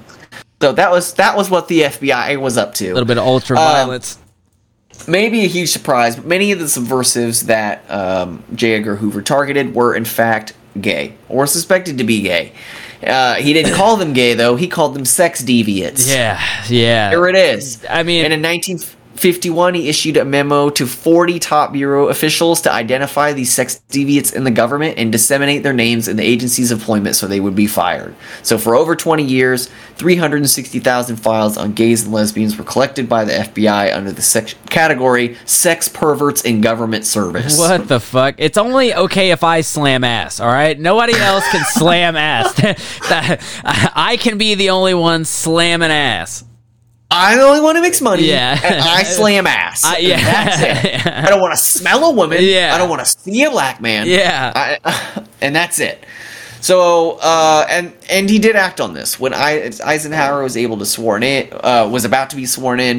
Hoover told him a that a top campaign aide of his, um, Arthur Vandenberg Jr., was gay. Someone fucking and he was shooting off fireworks in your at your neighbor. What? Oh yeah, it, What a bunch of stop. bastards! What a It's bunch not of gonna bastards! stop for weeks, dude. Here, I'll bring my game down. a Yeah, no, you're good. It's no worries. It's fucking July fifth, my guy. Oh, dude, they are not gonna stop. Oh man, So, um, so yeah, he got that. He, he fucking outs Arthur Vandenberg Jr. in front of Eisenhower, gets him removed from his position, and then a few years later, Arthur gets a new job as a lecturer for the University of Miami, and fucking Hoover leaked the news to uh, a news org so they would report on it. Got him fired. damn, dude.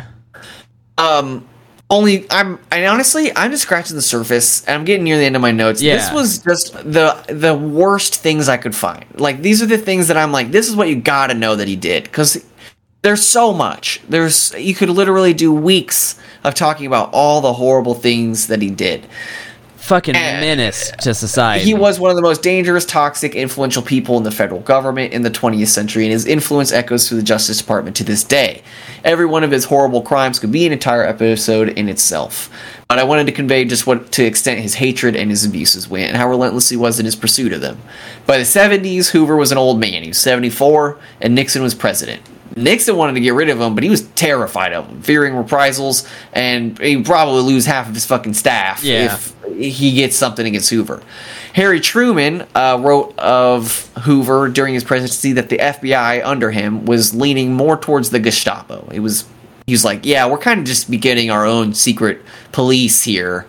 Um, Hoover was the director of the FBI to his last fucking breath when he died uh, of a heart attack on May 2nd, 1972. air horn for When he died, dying. yeah, absolutely, yeah. When he died, Nixon responded, "Jesus Christ, the old cocksucker." Nice. Nixon.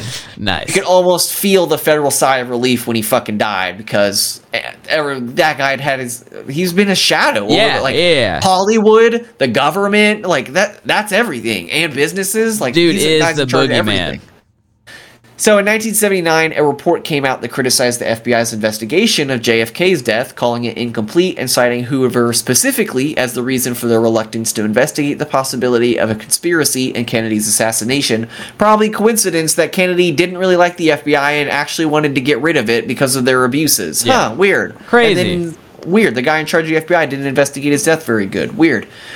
Um, it wasn't until he died that a little more uh, salacious rumor started to emerge about Hoover's past. And I think this is the final detail you need to know about Hoover, and this is what I wanted you to remember that I feel like cements who he is, right?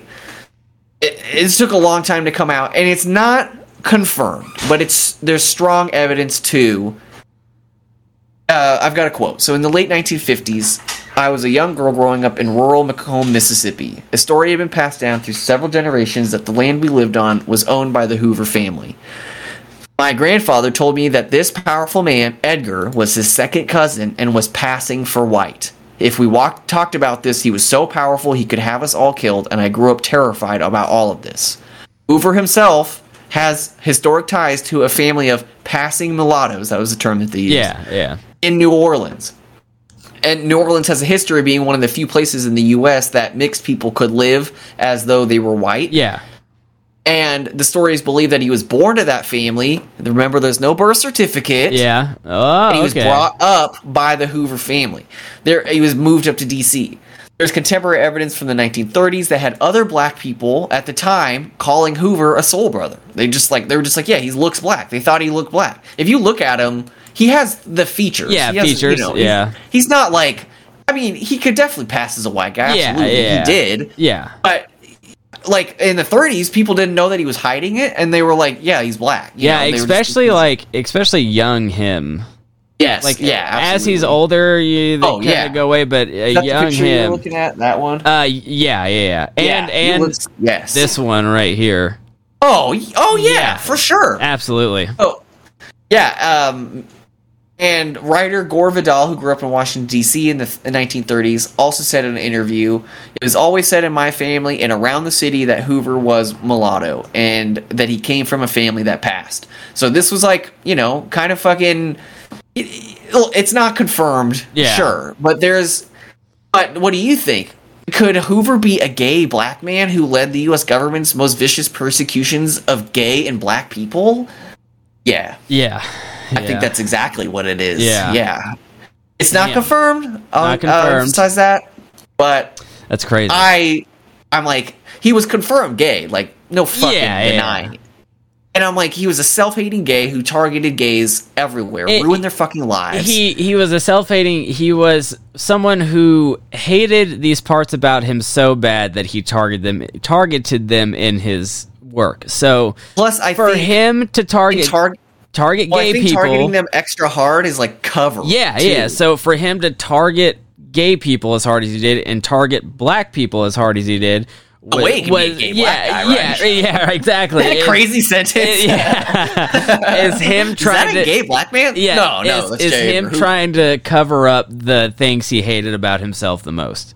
Um, Yeah. you know, why would I? Why? Why would? How could I be this if I'm? You know, tale as old as time. How could I be this if I'm speaking so avidly against it? And of Um, course, it's what he like. Do you think J. Edgar Hoover has the power to suppress that? Yes. yeah, Yeah, a hundred percent. Did. He's murdering Yeah. people. He's wiretapping everyone. He's murdering people just in broad daylight. Getting like, them murdered. Yeah, Yeah, yeah. the- absolutely. Not. Yeah, no, no issues about it. Dude, he is J. Edgar Hoover is a spooky figure. Yeah, like a real is. spook. Like I mean, a government spook. I think that word maybe has racial connotations. That's not what I mean. I just Yeah. he's a government fucking like just boogeyman, like Yeah, you said. yeah. Like I just the U.S. has not really had a lot of people. No, like him. he is- in, in its he- whole history. He's like one of its most powerful. even even like people who are openly like, oh, this person's evil, have not been as evil as J. Edgar Hoover. Uh, or as influential. Like I you know, wonder- the I- guy was untouchable. yeah, I wonder if you went back in time and you like. My my first thought was like go back in time for ten seconds and just slap the fuck out of him and leave. Um, would be hilarious. But I wonder It'd if feel real yeah, good. it'd feel real good. Um, I wonder if you if you would went back in time and you he's like in his office and you just teleport there so he kind of knows that you're just fucking crazy. A god. A god, Yeah. yeah, basically. Um, and you're like, hey, I just want to let you know that after you die, um, all this stuff is going to come out about you. Like We're you gonna know that yeah, you're a gay black Yeah, you are a gay black man. So you're trying to hide it really hard, and it's having the opposite effect. You know, it's the, the kind of like the Barbra Streisand effect. You're trying to cover something Yeah. up so hard that people just look at it more. Um, I wonder if that. I don't think it would, but I wonder if that would like change the way he conducted things. Um, Yeah, I don't. Yeah, I. c- he was on the wrong side of history. Yeah, in he was regard. in every I mean, single way. There was not a right thing he was on. I'm surprised that he didn't publicly support the Nazi party. Yeah. you know. Actually, I didn't. I guess I didn't just check that he didn't. If he did it sure. publicly, you know for a fact, he, at at some point in his life, the words "Eh, Hitler kind of knows what he's doing probably left his mouth. Like I'm yeah, just saying, yeah. like I I am positive Yeah. that J. Edgar Hoover did not like Jews. Yeah. I'm I'm just gonna go out on a On a limb. On a limb, limb and, and guess that. Yeah. that's Oh yeah, there was who was I remember reading this one article that was like uh oh yeah, I found it. It was this Guardian one. And they said that Hoover suffered from personality disorder, a narcissistic disorder mi- with mixed obsessive features, paranoid elements, undue suspiciousness, and some sadism. A combination of narcissism and paranoia produces what is known as an authoritarian personality. Hoover would have made a perfect high level Nazi. Damn, That was a quote yeah. from a, a medical doctor. perfect high like, level. no, Nazi. he was fucking ruthless. What a what a thing to be called. You would like that's Yeah. that's also a terrible insult. high-level You'd be an Nazi, yeah. excellent high level Nazi. Yeah, God damn. so yeah, that's that's J. That's crazy. Hoover. That is fucking bananas. What a piece of shit. Rest in piss. The worst. Literally the worst. Worst. Probably the worst person we've covered. I mean, I I don't know. Hold on. We've covered some pretty shitty people, but like he really, I think, just He's in, bad. in I mean, he ruined a lot of people's lives. He oh, a ton people. of people. Uh, in, in in the spectrum and like changed history for you know for the worse.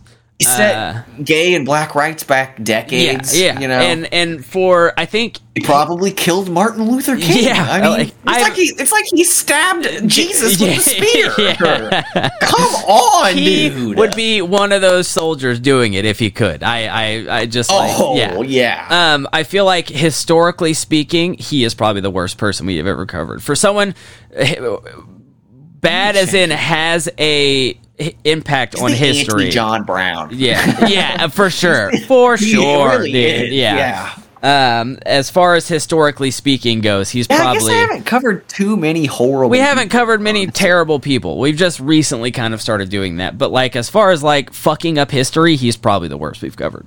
Um, I mean, we've covered Yeah. in our disaster. You know, I kind of liked, yeah, yeah. I liked. I mean, Thomas Corbett kind of like stumbled through history Yeah, like Forrest Gump. yeah, You know? yeah. I loved his That's shit. very But yeah, no, I, I was just looking at the ones I covered. Definitely, he is the worst. the worst. Yeah, and I haven't really covered that many bad people this season. no, So. he definitely worse than Harry Anslinger. And Harry Anslinger yeah, was like a awful. piece of shit. Yeah, like also like At least Harry Anslinger probably wasn't gay. Yeah, and, like, and, what- like, and didn't persecute gay people, or like Yeah. you know Mexican Yeah. for his story. That would True. probably be better, or Italian. If Yeah. he turned out to be Italian, I'm like, the oh my god, dude! It's like- son of a The. Italians are among us everywhere, dude. Everyone's Italian. um, damn, that is a good fucking story. That's crazy. Um, So, all right, well, recommendation for the week. uh, watch Megan. It's really good. I might try. Do it. It's go good. see the Transformers Yeah, go movies, see the guys. Transformers it's movie. not bad. Not it bad at really all. Wasn't bad. I I had this revelation while I was watching it. I was like, if everything they were doing and saying was simply re- copy pasted, they took out P- Peter like giant transformer, Yeah. and pasted in like Marvel characters, and then instead of shooting Yeah. guns, they were shooting blue balls Yeah, of light at no. each other. I'd be like, this is This the sucks. stupidest Yeah, shit this is I've the worst. seen. But they just made it robots. I'm like, bad, Bad fucking ass, dude, and some It's so explosions. cool. Let's go, baby. Uh, All right, well, yeah, go watch the new Transformers. Watch Megan. It's on Amazon Prime. We'll see you guys next week. Uh, don't forget to rate, review, subscribe. You can uh, send us mail at Snackspacks Podcast. That's the Instagram or snackspacksmail at gmail.com. We'll see you guys next week. Be safe, be kind to others, be kind to yourself. Love you so much. Bye bye.